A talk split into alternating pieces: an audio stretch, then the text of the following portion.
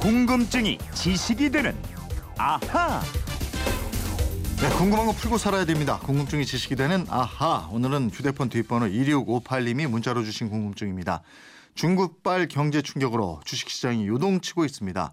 주식 전광판을 보면 주가가 내리면 파란색이고 오르면 빨간색인데 언제부터 이 두 가지 색을 사용했나요? 이러셨어요. 에, 새해 들어서도 개인의 주가는 막 오르고 있는 김초롱 아나운서 알아보겠습니다. 어서 오세요. 네, 안녕하세요.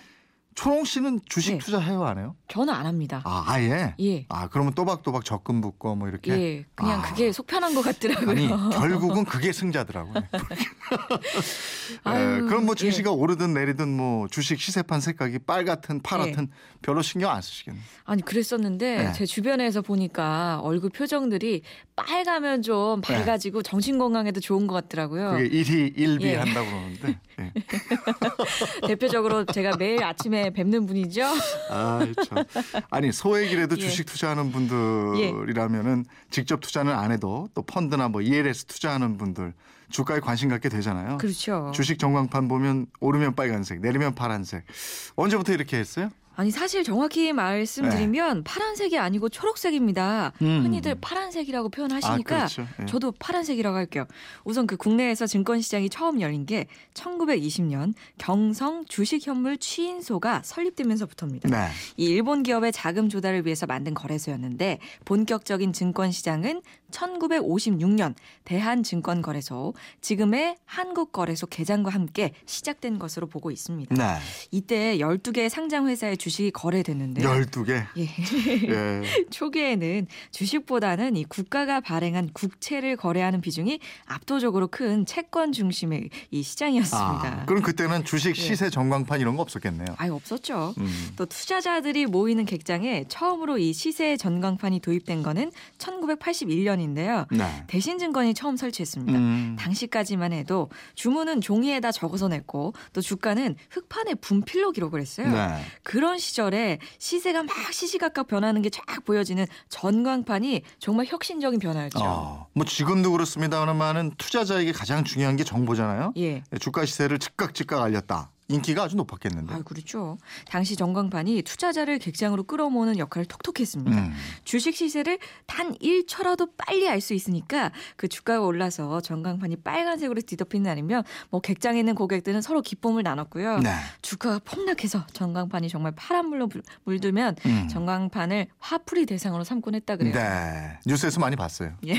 그럼 그때부터 오르면 빨간색이고 내리면 네. 파란색이고 이렇게 된 건가요? 예. 왜 저 색깔이 그렇게 정해졌나요? 아니 사실 미국이나 뭐 유럽 같은 서양에서는 색깔이 반대거든요. 네. 오르면 파란색이고 네. 떨어지면 빨간색이에요. 음, 음. 그러니까 전광판에 붉은색이 많으면 주가가 폭락한 날인데요. 네. 이런 날을 미국 투자자들이 피로 물든 날이라고 네. 영어로 blood day라고 부릅니다. 아, 근데 저 그게 이상해. 저 서양에서 이게 시작돼서 증시라는 게 우리나라로 들어온 거 아니에요? 근데 왜 들어올 때 색깔은 그렇게 반대가 돼서 들어왔을까 아, 싶어요. 현재 우리나라랑 중국, 일본 등이 이 시세판 색깔이 같습니다. 그러니까 아시아에서 주식 시장이 가장 먼저 열린 일본의 영향이라고 보는 해석이 가장 많습니다. 아, 그 일본이 국기가 붉은색이잖아요. 네, 네.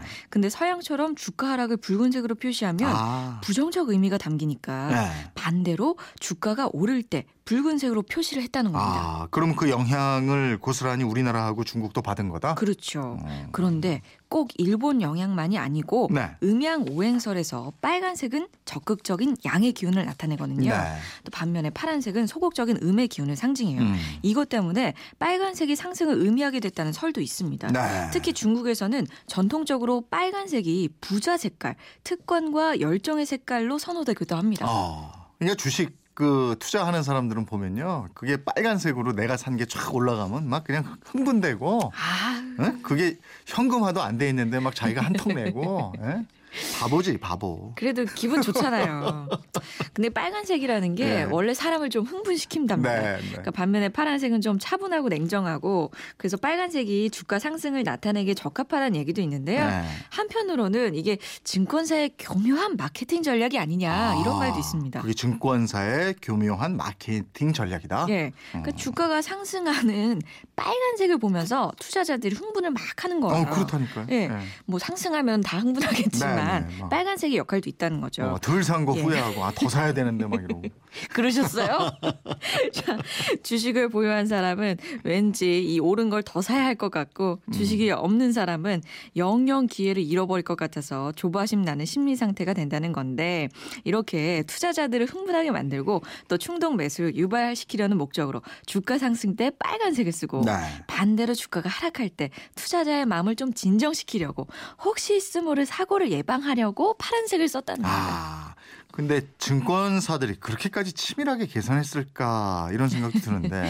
예. 예, 아무튼 뭐 정치인들이 증권거래소 방문하고 이럴 때 항상 빨간색 넥타이를 매든지 뭐 빨간색 옷 골라 네. 입든지 뭐 이러잖아요. 그렇습니다. 이 과거에는 정치인이나 뭐 고위 관료가 증권 거래소를 방문하게 되면 기관 투자자들로 하여금 주식을 사게 해서 주식 시세판을 온통 붉은색으로 물들여 놓기도 아. 했는데요. 이렇게 주가가 오르면 언론에서는 이렇게 표현했습니다.